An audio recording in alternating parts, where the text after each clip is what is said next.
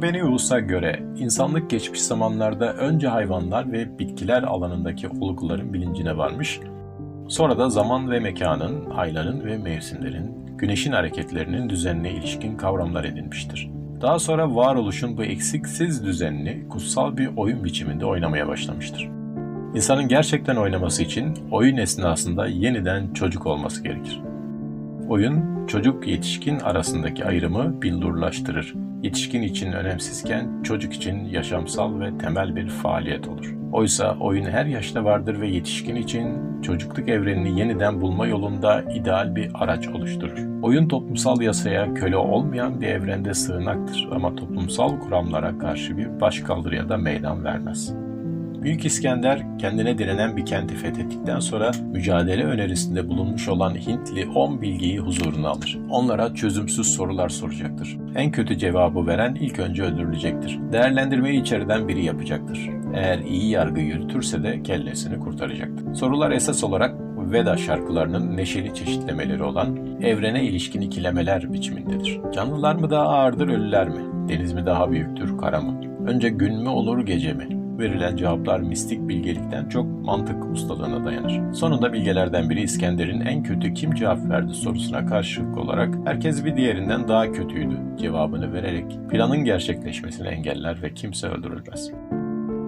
Adaylara sırayla ve tahrik amacıyla sorulan sorular, bilmeceler, kelimenin tam anlamıyla biçim ve yapı olarak bugün hala sürdürülen oyunlardır.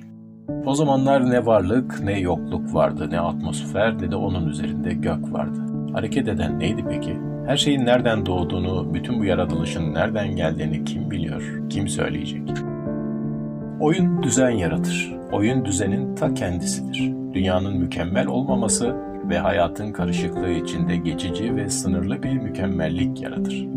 Her oyun ister maddi veya hayali, ister keyfe göre saptanmış veya zorunlu olmuş olsun, önceden belirlenmiş kendi mekansal alanının sınırları içinde cereyan eder. Arena, oyun masası, sihirli çember, tapınak, sahne, perde, mahkeme, bütün bunların hepsi biçim ve işlev açısından oyun alanlarıdır. Yani tahsis edilmiş, ayrılmış, çevresine parmaklık çekilmiş, kutsallaştırılmış ve kendi sınırları içinde özel kurallara tabi kılınmış yerlerdir. Bunlar bildik dünyanın ortasında belirli bir eylemin gerçekleştirilmesi amacıyla tasarlanmış geçici dünyalardır. Yarım aylar nereye gidiyor? Mevsimler nereye? Sular varma arzusuyla nereye doğru gidiyor? Nasıl oluyor da kesilmiyor rüzgar? Nasıl oluyor da zihin hiç durmuyor? İlkel insana göre bir şeye kalkışabilmek ve onu yapabilmek bir güce denk düşer. Fakat bir şey bilmek, büyülü bir güce sahip olmak anlamına gelmektedir. Her bilgi, ilkel insan açısından aslında dünyanın düzeniyle ilişki içindedir. Bir davayı kimin kazanacağı ya da gözleri bağlanmış birinin bir kişiye veya bir eşyaya dokunması veya bir yumurtanın döndürülmesi veya yuvarlanması yoluyla belirlenmektedir. Esas olan, ilginç olan nokta bu yarışmaların uygulandıkları kabilelerde adli karar yerine geçmeleridir. Bu kabileler başka herhangi bir adalet dağıtma yolu bilmezler. Şarkı yarışmaları bile bir uyuşmazlığı çözmenin veya bir kamuoyu yaratmanın yegane yolu olabilmektedir. Kadınlara laf atılmasına ilişkin tema bile Demeter veya Apollon bayramlarında görülen kadınlarla erkekler arasındaki atışmalı ve alaylı şarkılar geleneğinin devamına benzer. Burada hiç kimse karşılıklı olarak söylenilen sözlerin ardından şiddete başvurmaz, bir onur, gurur meselesi yapmaz. Oyun dediğimiz işlemlere bak. Yani masa oyunları, kart oyunları, top oyunları, olimpiyat oyunları. Bütün bunlara ortak olan nedir? Ortak bir şey olmalı yoksa oyun denmezdi bunlara deme. Bak, var mı hepsinde ortak bir şey? Çünkü bunlara iyice bakarsan, gerçi hepsinde ortak bir şey görmeyeceksin ama benzerlikler, bağlantılar göreceksin. Hem de bir sürü. Dediğim gibi düşünme, bak. Örneğin masa oyunlarına bak. Şimdi kart oyunlarına geç.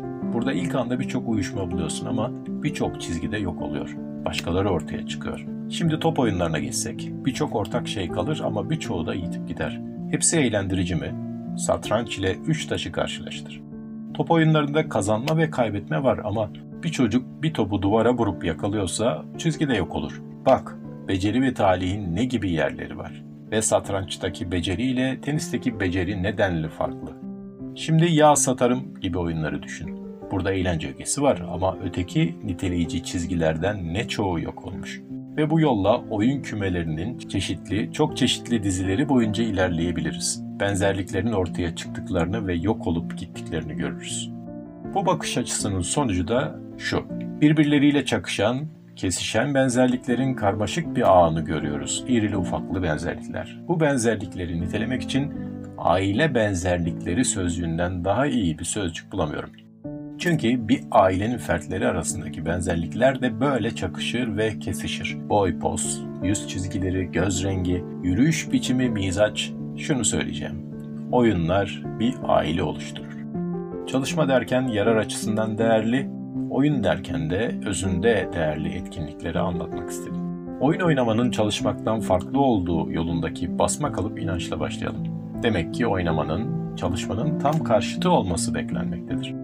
Çalışmayı kişinin istenen bir hedefe varabilmek için eldeki en etkili araç ve yöntemleri kullanması anlamında teknik etkinlik olarak niteleyeceğim. Oyunda da açıkça bir hedef olduğuna ve bu hedefe erişmek için araç ve yöntemler kullanıldığına göre oyunun teknik etkinlikten farkı oyunda kullanılan araçların en etkili araçlar olmamasıdır. Yani o zaman şöyle diyelim, oyun yetersiz araç ve yöntemlerin bilerek seçildiği bir hedefe yönelik etkinliktir. Örneğin yarış oyunlarında finish çizgisine varmak için kişi kendi isteğiyle koşu yolunu dolanır da akla uygun bir şekilde tarladan kestirme gitmez. Spor, toplumsal işlev olarak anlamını genişletmeye ve giderek daha geniş alanları kendi sahasına çekmeye devam etmektedir. Fakat spor, modern toplumda oyunsal alandan yavaş yavaş uzaklaşmakta ve artık ancak ciddi olduğunda oyun olan sui generis bir unsur haline gelmektedir. Şimdilerde yaşanan oyunun sistemleştirilmesi ve sürekli artan disiplini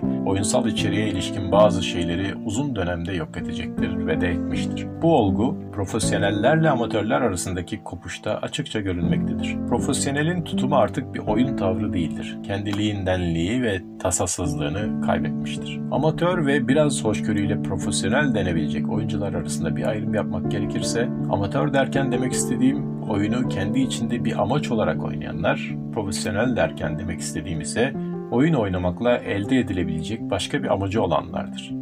Bu terimi başka herhangi bir amaç için oyun oynayan oyuncuları da kapsayacak biçimde genişletebiliriz. Bana göre bunların hepsi oyunu başka amaçlara ulaşmak için kabul edilebilir bir uğraş olarak görmektedirler. Ve bu amaçlar onlar için oyunun kendisinden daha önemlidir. Ya da en azından pekala öyle olabilir.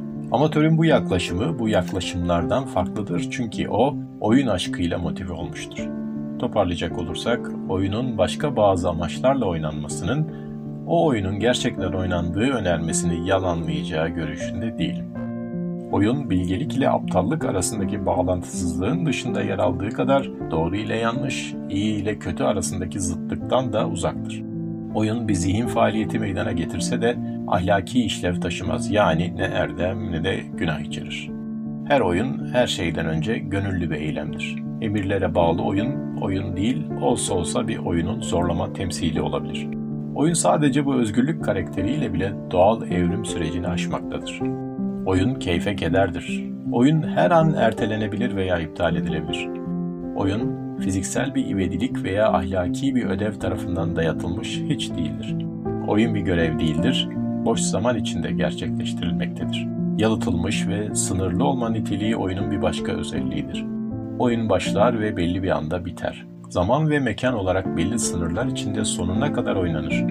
Oyun sürerken hareket, gidiş gelişler, kader değişiklikleri, birbiri yerine geçmeler, bağlanmalar ve ayrılmalar görülür. Bir kez oynandıktan sonra bir çocuk oyunu, bir tavla partisi veya yarış gibi belleklerde kalıp aktarılabilmesi, belli bir aradan sonra tekrarlanabilmesi ise bir başka özelliğidir. İnsan yalnızca sözcüğün tam anlamında bir insan varlığı olduğu zaman oynar ve o yalnızca oynadığı zaman bir insan varlığıdır. Çocuk tam bir ciddiyet içinde oynamaktadır. Buna haklı olarak kutsal bir ciddiyet de denilebilir. Fakat çocuk oyun oynamakta ve oyun oynadığını bilmektedir. Sporcu inançlı bir ciddiyet içinde ve heyecanlı bir ataklıkla oynamaktadır. Oyun oynamakta ve oyun oynadığını bilmektedir. Aktör kendini oyununa kaptırmıştır ama bir oyun oynamakta olduğunun bilincindedir. Müzisyen işini icra ederken en kutsal heyecanı duymaktadır alışılmış dünyanın dışında ve üstünde bir dünyada yaşamaktadır ancak faaliyeti bir oyun olarak kalmaktadır. Acaba rahibin de ayin sırasında oynayan insan olarak kaldığını kanıtlayabilmek için saydığımız şeyleri kutsal faaliyete kadar uzatmaya gerek var mıdır? Bunu bir din için kabul etmek, bütün dinler için kabul etmek anlamına gelir ki bu durumda ayin, büyü, dinsel tören, kutsama ve esrar kavramları oyun kavramının kapsamına dahil olurlar. O zaman şunu söyleyebiliriz. Kutsal eylem katılanları başka bir evrene götürdüğü ölçüde ve özü itibariyle oyundur.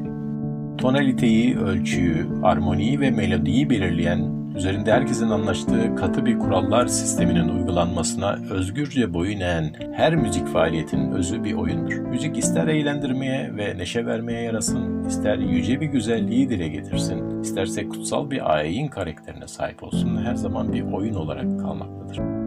Müziğin çeşitliliği onun özü itibariyle bir oyun olduğunun da kanıtıdır. Bu aynı zamanda müziğin tamamen içsel ama aynı zamanda da emredici biçimde sınırlanmış olan kurallara dayalı bir anlaşma olduğunu, yarar amacı olmayan ama bir zevk, gevşeme, sevinç ve coşku etkisi yaratmayı hedefleyen bir faaliyet olduğunu gösterir. İnsan arkaik dönemlerde müziğin bilincine kutsallaştırıcı güç, duygusal coşku ve oyun olarak varmaktaydı.